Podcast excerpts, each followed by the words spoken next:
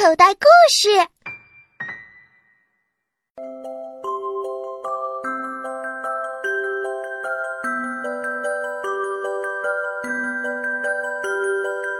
地下宫殿，突然而来的大风，把小花猪那幢破旧的房屋吹倒了。说实话，房子吹倒了，小花猪反而有点高兴。他早看不顺那幢房子了，既不宽敞又不漂亮。先前想拆房重修，又有点舍不得，这下可好啦。于是他决定重新修建一幢小洋房，也好在众人面前。长长脸，可这小洋房修了三次，三次都倒了。小兔子来看过，哇，倒了！小猫来看过，哇，又倒了！小狗来看过。哇，还是倒了！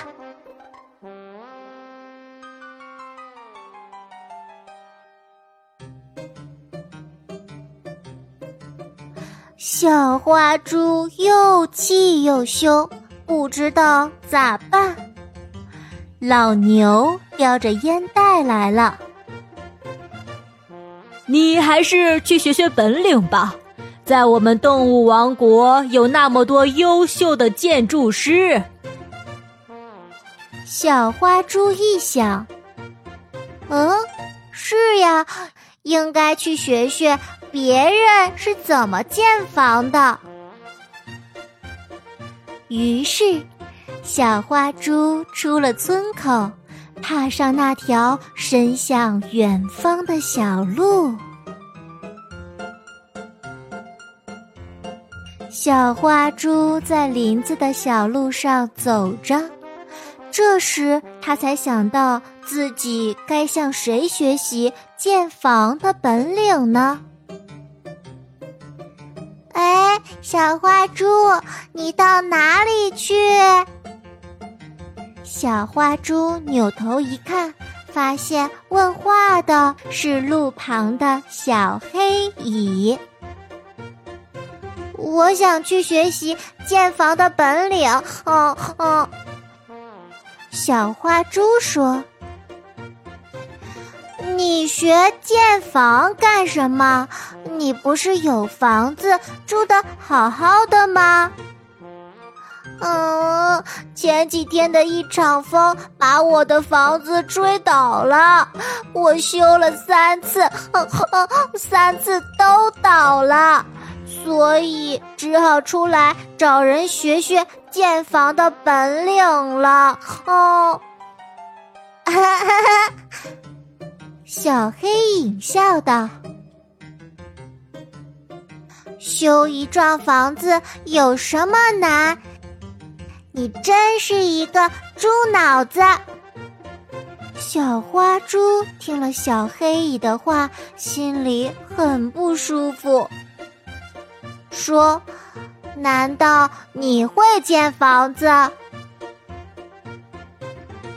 小黑蚁瞪了小花猪一眼，说：“哼，听你的口气，好像你还有点不服气。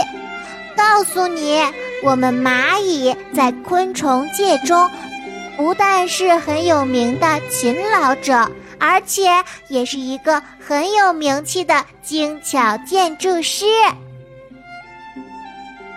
嗯，精巧建筑师是呀。呃呃，谁发给你的资格证书？大家呀，大家都这么认为。嗯，你说你是什么精巧建筑师？可我从来没有见过。你们修的房子，嘿嘿，我们建的房子在地下呀。小黑蚁说：“啊，在地下。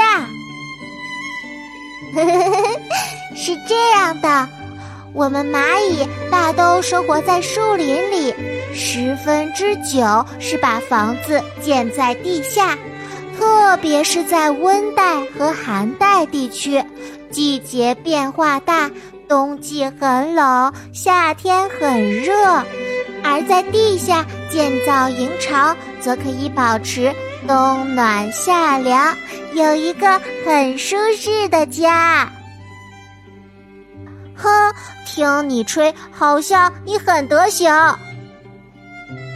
小花猪仍有些不信，这不是吹的，是真的。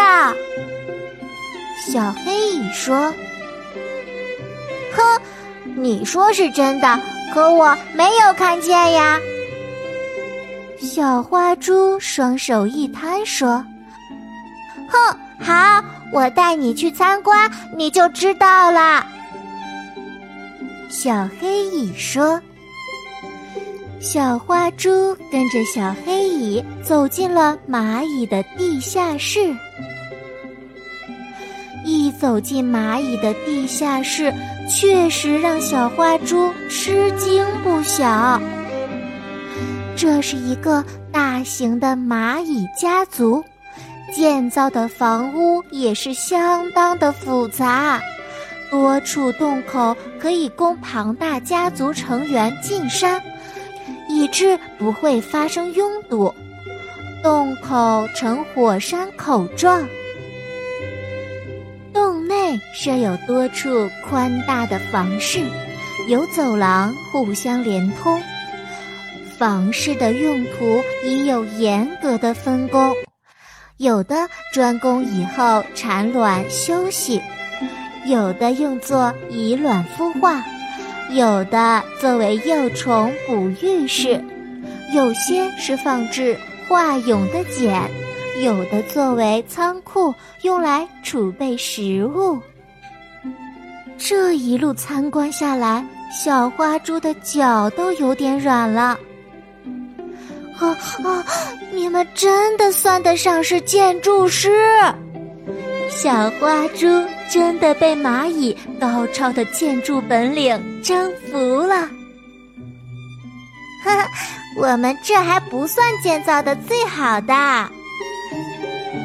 小黑蚁说：“嗯嗯，还有比这儿更好的，在有些蚂蚁的地下宫殿里，还专门建有养殖室。”小黑蚁说：“养殖室？你们建养殖室呃干什么？”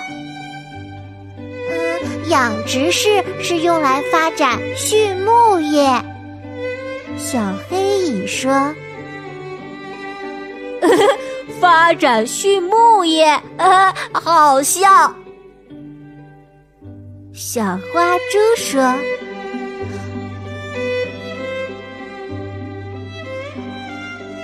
我们把一些虫子捕捉回来养着，这些虫子可以分泌出一种我们爱吃的甜汁。”哦。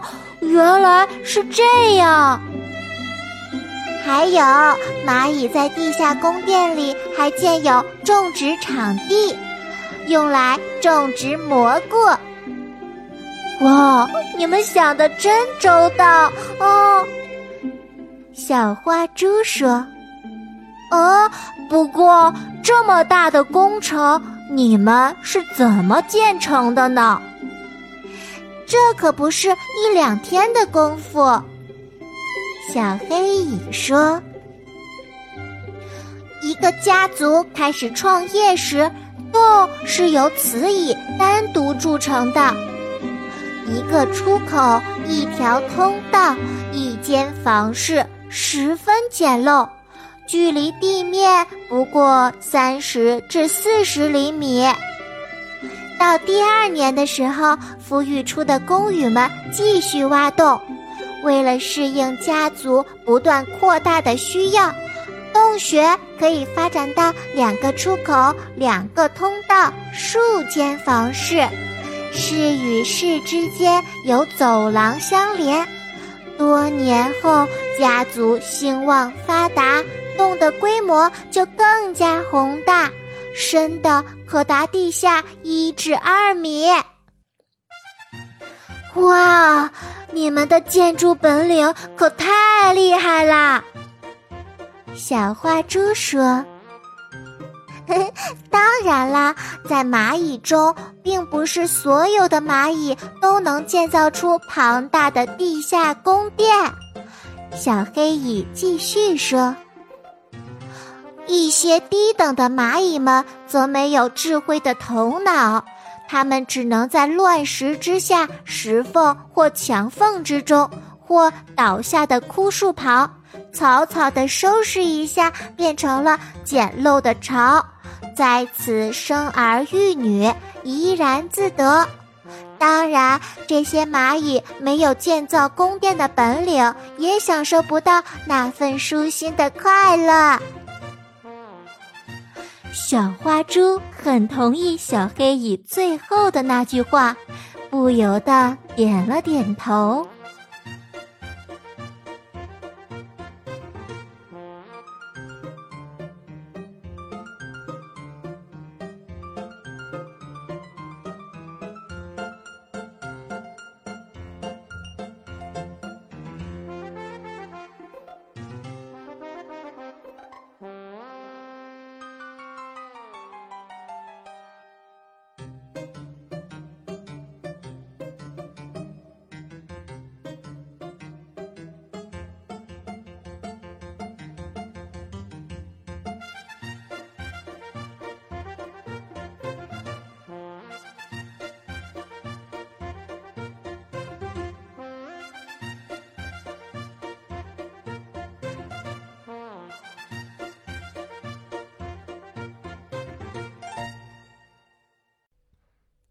小朋友，你现在收听的内容来自口袋故事 App。